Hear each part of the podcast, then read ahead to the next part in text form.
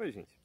É, nesse vídeo a gente vai conversar sobre arquitetura da informação. Já ouviram falar nesse negócio? Vamos tentar entender o que é isso? Tecnicamente, a arquitetura da informação é definida como a arte e a ciência de estruturar e organizar sistemas de informação com vistas a auxiliar as pessoas a atingirem seus objetivos. Traduzindo isso para miúdo, né? a arquitetura da informação é basicamente uma forma geral como a gente vai organizar a informação dentro dos nossos produtos, serviços e aplicativos. Tá? É, lembrando que o propósito de organizar essas informações é sempre facilitar a vida do usuário. Né? É sempre buscar projetar uma experiência de interação que não gere dúvidas, que permita ao usuário alcançar as informações que ele precisa da maneira mais natural é, e com o mínimo de esforço possível. E isso envolve um pouco de arte, e é claro, e isso envolve um pouco de ciência também. Né? É, vamos para um exemplo prático. Tá? E aí eu poderia sentar, é, citar centenas deles aqui. Tá? A arquitetura de informação está em todo canto. Mas eu vou usar o exemplo de um negócio que existia antigamente, que eu não sei se vocês chegaram a conhecer, mas antigamente toda universidade costumava ter, em algum local, um negócio chamado biblioteca. E essas bibliotecas eram basicamente um local para armazenamento e compartilhamento de livros impressos em papel, quando eles ainda existiam, né? É, então eram prédios enormes ou salas enormes com centenas ou milhares de livros espalhados pelas estantes. Aí você chegava nessa biblioteca procurando um livro, por exemplo, de design da interação humano-máquina, como é que você fazia para encontrar esse livro naquela na, aquela agulha no meio daquele palheiro, né? É, a, as bibliotecas, em particular, costumavam ter uma lógica de organização dessas informações. Né? Então, os livros de engenharia ficavam num canto, os de sociologia no outro, os de filosofia em outro, e por aí vai. Aí, lá dentro da seção dos livros de engenharia, você encontrava a estante especificamente de desenvolvimento de software.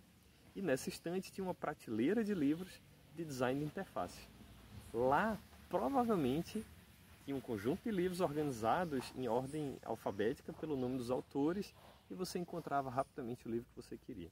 Essa estrutura de organização de áreas, é, disciplinas, temas e autores é justamente o que a gente chama de arquitetura da informação. E a arquitetura da informação é, era sempre pensada de uma maneira para fazer com que os visitantes pudessem rapidamente encontrar os livros que eles estavam procurando. E como eu falei, a arquitetura da informação não está só em biblioteca. Repara na forma como sites jornalísticos, por exemplo, categorizam as informações em notícias políticas, notícias esportivas, últimos babados e por aí vai. Se eu pedir para você encontrar, por exemplo, a opção de salvar no aplicativo que você nunca usou, eu aposto que você vai direto na barra de menu, na opção arquivo e procurar lá dentro o botão salvar, não é? Desde a forma como lojas, por exemplo, estão distribuídas estrategicamente dentro de um shopping center, até a forma como os produtos estão organizados dentro de cada loja, né, seção de cama, mesa e banho, infantil, adulto, etc., pertence a um grande sistema de informação e tem, eh, que tem como a espinha dorsal ali um mecanismo muito bem estabelecido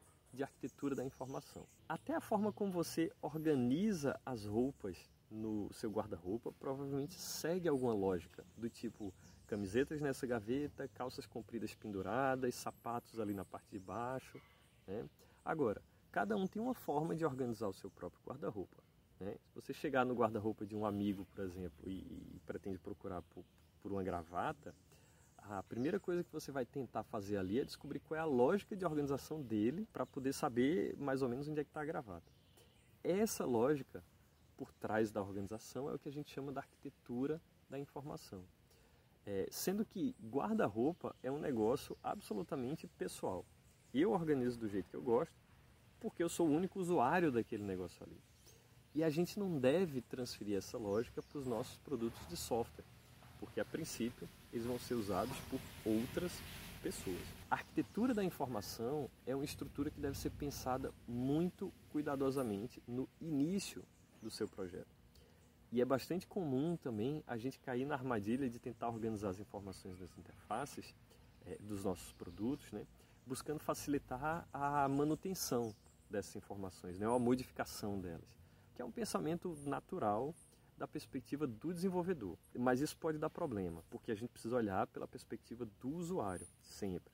Outra coisa, reaproveitar arquiteturas de informação já prontas, de outros contextos, pode ser perigoso também. Tá?